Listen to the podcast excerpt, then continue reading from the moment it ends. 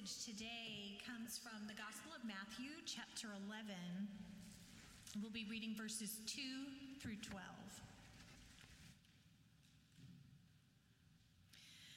When John heard in prison what the Messiah was doing, he sent word by his disciples and said to Jesus, "Are you the one who is to come, or are we to wait for another?"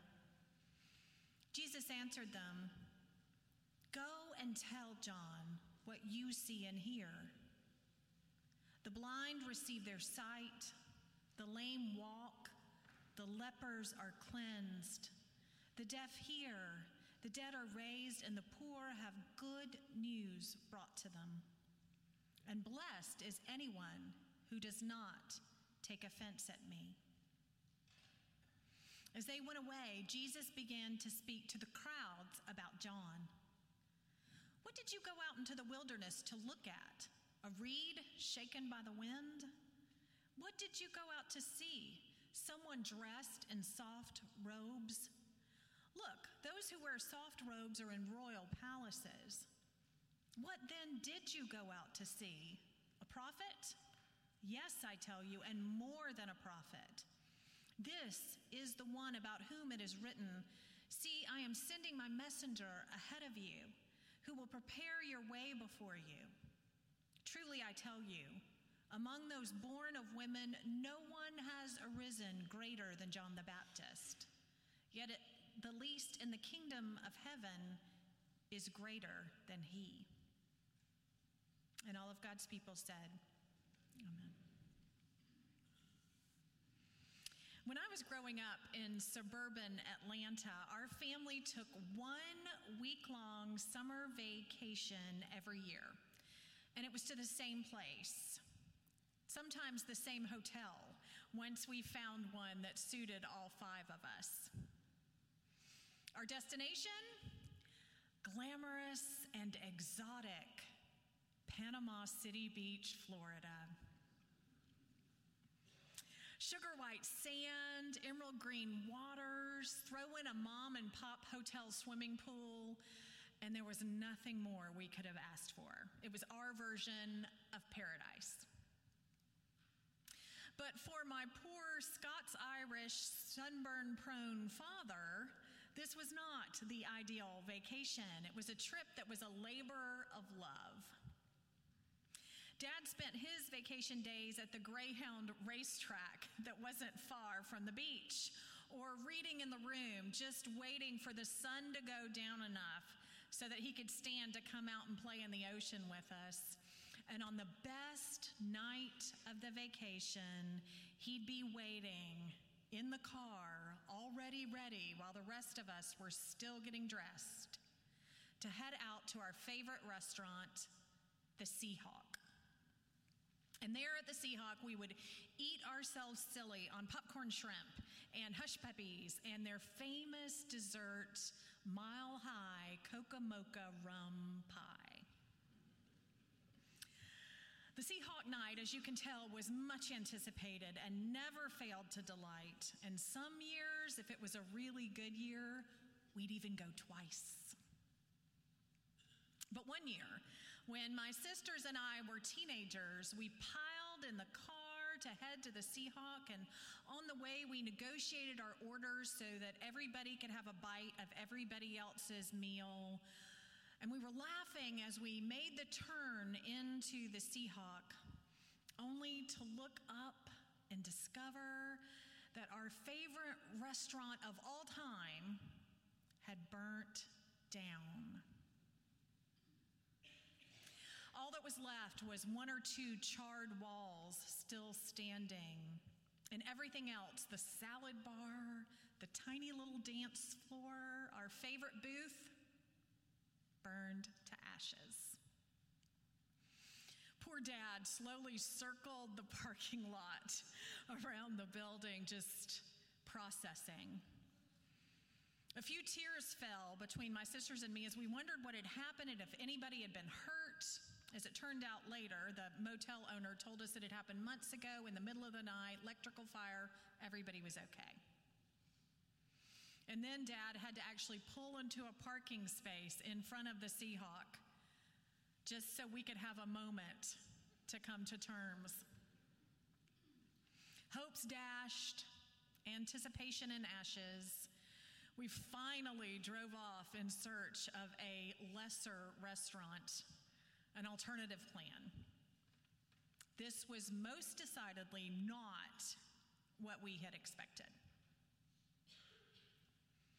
In our passage today, John the Baptist asks a question that reveals that things are not going the way he had expected either. As we read last week, John bursts on the scene in Matthew. Like a prophet of old, he wears camel hair clothes like Elijah, and he sounds like Isaiah and Amos. His work is to prepare the way of the Lord, calling the people to repent, but it's not just a confession. He's calling them to actual change of mind and heart and life, so that their lives can be open, so that they can clear a path to the new things that the Messiah will do. The kingdom has come near, John thunders. The Messiah is on his way now, axe swinging for the dead wood and a winnowing fork in his hand, ready to separate the wheat and the chaff and burn that chaff with unquenchable fire. Prepare, repent, now. Well, when we meet John here in chapter 11, things have slowed down a bit. Jesus is out preaching and teaching and healing, and John, he's stuck in prison. Ever the prophet, John speaks up when the local ruler of the region, the Tetrarch, Herod Antipas, plans to marry a close female relative named Herodias, which Leviticus 18 says is a no-no. And as he usually does, John speaks bold truth right to Herod Antipas's face. "It's unlawful for you to have her," John says. And Herod Antipas swiftly retaliates by throwing John into prison, effectively silencing him. With plenty of time on his hands in prison, John apparently starts noticing the difference between the Messiah he expected and the Messiah Jesus is turning out to be. It's a crisis of confidence, because back in chapter 3, John was pretty clear when Jesus came out to the Jordan to be baptized. He was clear that he understood that Jesus was the Messiah, the one who is to come. He says to Jesus, "I need to be baptized by you, and yet you come to me?" But Jesus insists on being baptized by John. He says, "It's proper for us in this way to fulfill this righteousness." John probably expected for Jesus to rise up out of the water with an axe in one hand and a winnowing fork in the other, ready to set everything on fire. But Jesus is not living up to John's expectations. This is not the Messiah John expected. Since his baptism, Jesus has been ministering all over the Galilean countryside. He's preaching and teaching, healing and casting out demons, changing people's thinking and their hearts and their lives, inviting them into the kingdom of heaven, into the kingdom of God. In this time in Matthew, Jesus has preached the Sermon on the Mount, reframing the laws people thought they knew so well and teaching them to think about it in ways they'd never considered. He's taught them how to pray the Lord's Prayer. He's taught them how to love their enemies. His every word, his every action, his every step, revealing what it looks like for God's will to be done on earth as it is in heaven. In everything that Jesus has done, he is winnowing. He is cutting out the dead wood, winnowing out the brokenness and sin of the world, making a way for everyone who has ears to hear, to move from lives of deadwood and chaff into lives of bountiful and nourishing fruitfulness.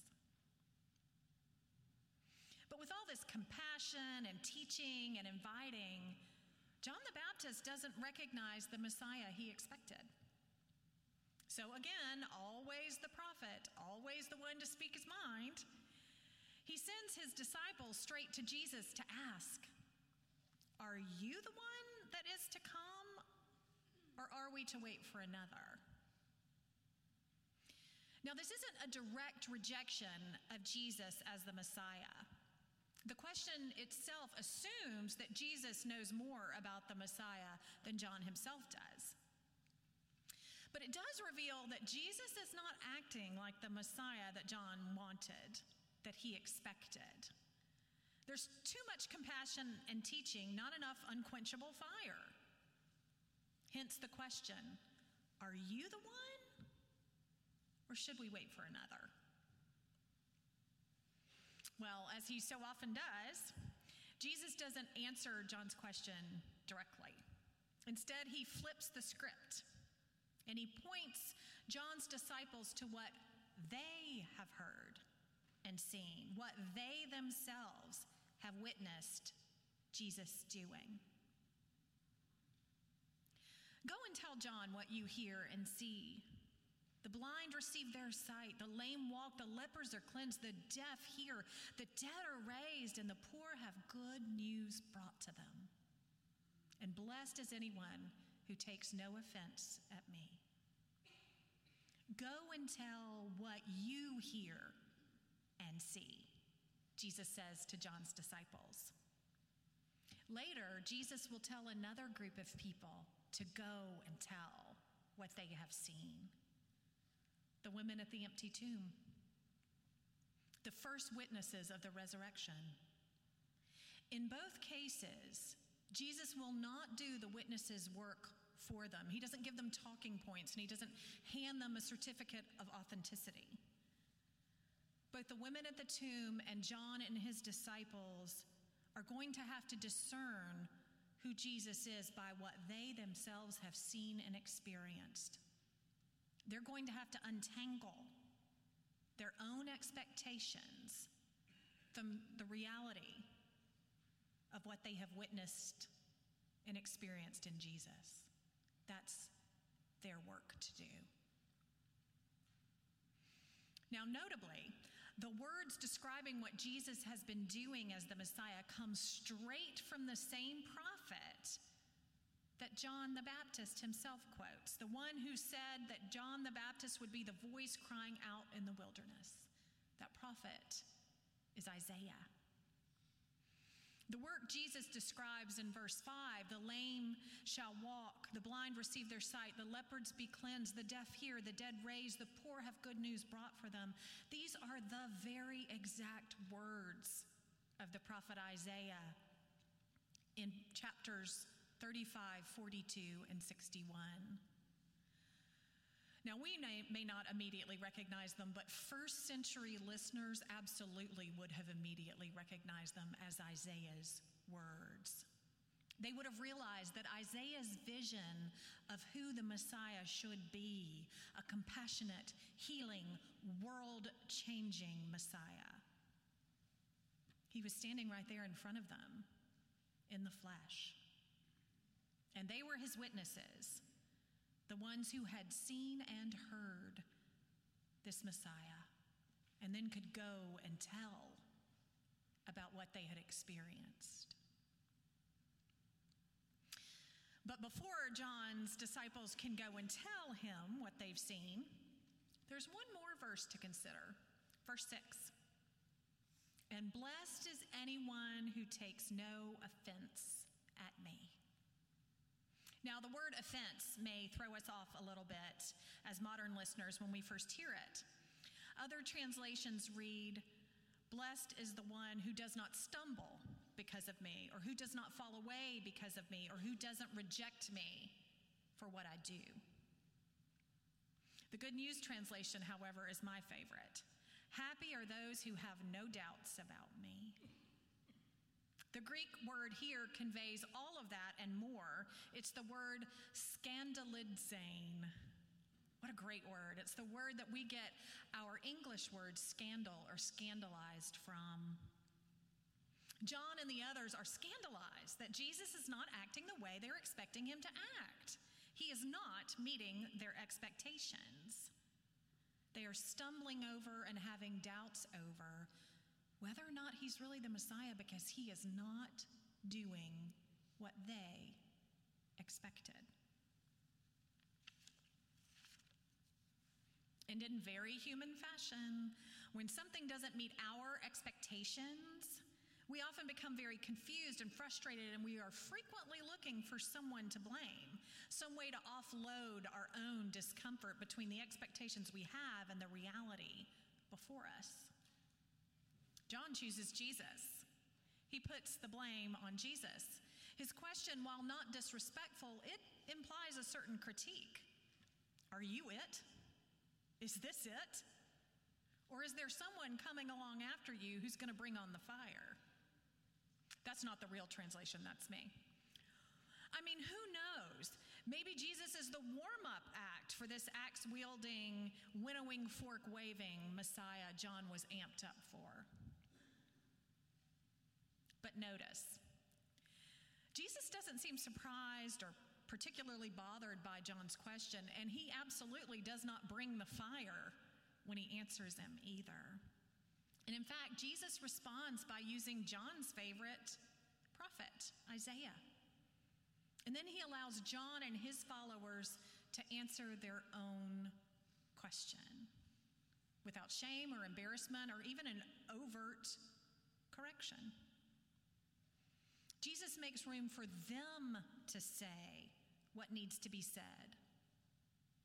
Not in a coercive way, but with their own truth, bearing witness to what they themselves have seen and experienced in him. This one, standing right before them, who was living out everything that Isaiah said the Messiah would do. Part of the Messiah's saving work is setting things to rights, and that includes dealing with what is wrong in this world, the deadwood, the chaff, that refuses to repent or to change or to be made new. John's absolutely right about that, and Jesus will deal with that. But the same prophets that call for the deadwood and the chaff to be burned out of existence also describe a Messiah who puts things to right through healing,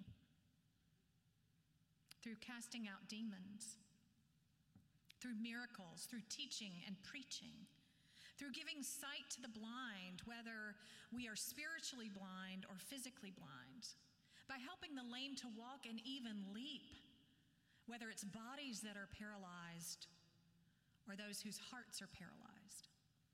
Setting the prisoners free, whether that's from literal chains or the chains of sin and shame and pain. That is the Messiah's saving work too. Judgment and winnowing are part of the process, but the larger process is the redemption and healing of the world. Jesus came not to condemn, but to save. So it's not that John is wrong completely or that his expectations have no basis in Scripture. They do. But his expectations are based on just one part of the prophet's vision of the Messiah. It's like he's looking at the Messiah from a very narrow angle. And he has forgotten, as he draws expectations from that tiny view he has, he's forgotten that God has the wide-angle lens. The expectations he and others have formed based on that narrow view have become rigid and absolute, which is a very, very human pattern, isn't it? To see the part of something and assume that we've seen the whole. To understand one little piece about something and assume we understand all of it. And of course, then, to assume that the God of all creation and time and space should agree with us. That's human nature. In a sense, it is John's rigid expectations of the Messiah that have created his prison. And he doesn't know how to escape it. His first reaction is to blame. Blame Jesus. Maybe you're not the Messiah you're supposed to be. Maybe there's been a mistake. Maybe someone else is going to come along and do it right. But in response, Jesus gives our fiery John a gentle answer, one that asks his disciples, and thus John too, simply to pause and bear witness to what they've experienced, what they've seen and heard in Jesus. And in their witness to Jesus is the vision that the prophets told so long ago. In their witness of what they've heard and seen in Jesus is the key that John can use, if he so chooses, to unlock the prison of his expectations.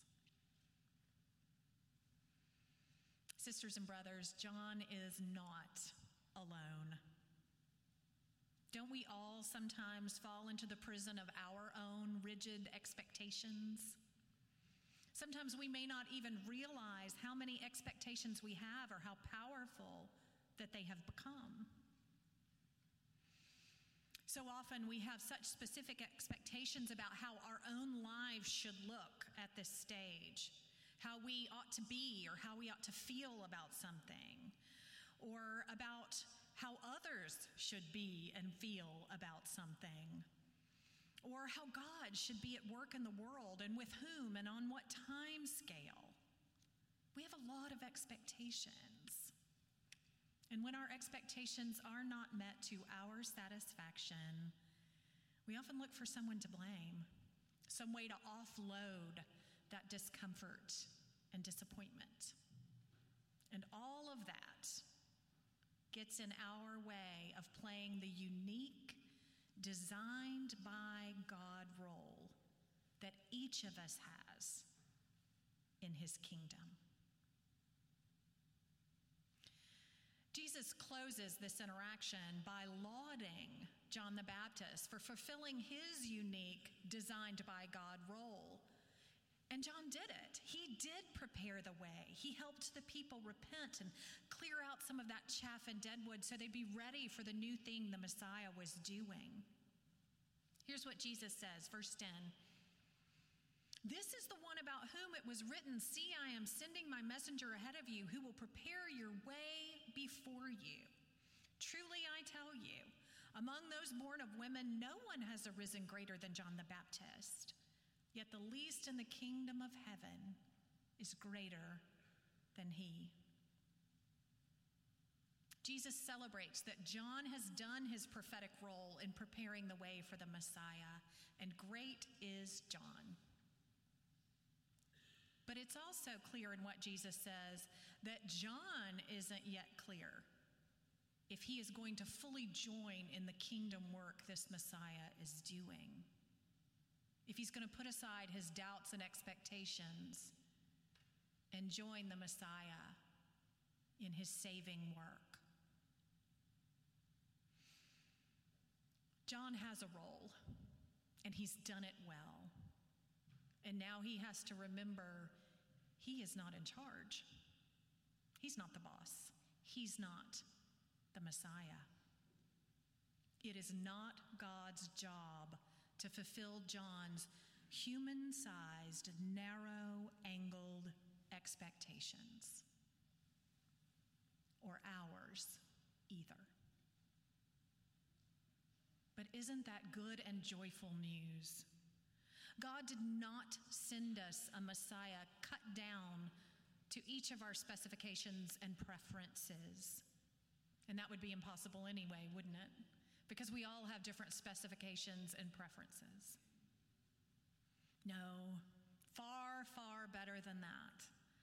God has sent us the Messiah that we needed, the one who brings salvation and healing and hope and peace and joy to a world that is in desperate need of him. Sisters and brothers, may we put down our doubts and expectations and let Jesus be Jesus. May we who have heard and seen and experienced the salvation of our God let go of anything that holds us back from fully engaging in what he has called us to do and who he has called us to be, so that we, like John's disciples, like the women at the tomb, can go and tell and live the joy of our Lord. In the name of the Father and Son and Holy Spirit. Amen. Please pray with me.